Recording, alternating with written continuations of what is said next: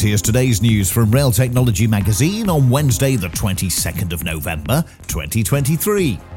Alstom has secured a framework contract worth nearly 300 million euros to develop and deploy the Nexteo signalling system on the RER line in Paris. The CBTC signalling system will initially be deployed on the lines B and D.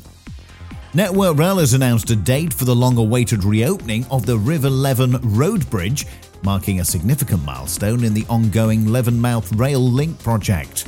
The 113 million Rail Link project is scheduled to open in 2024, connecting it to the Fife Line, and we'll see two brand new stations open in Leven and Cameron Bridge.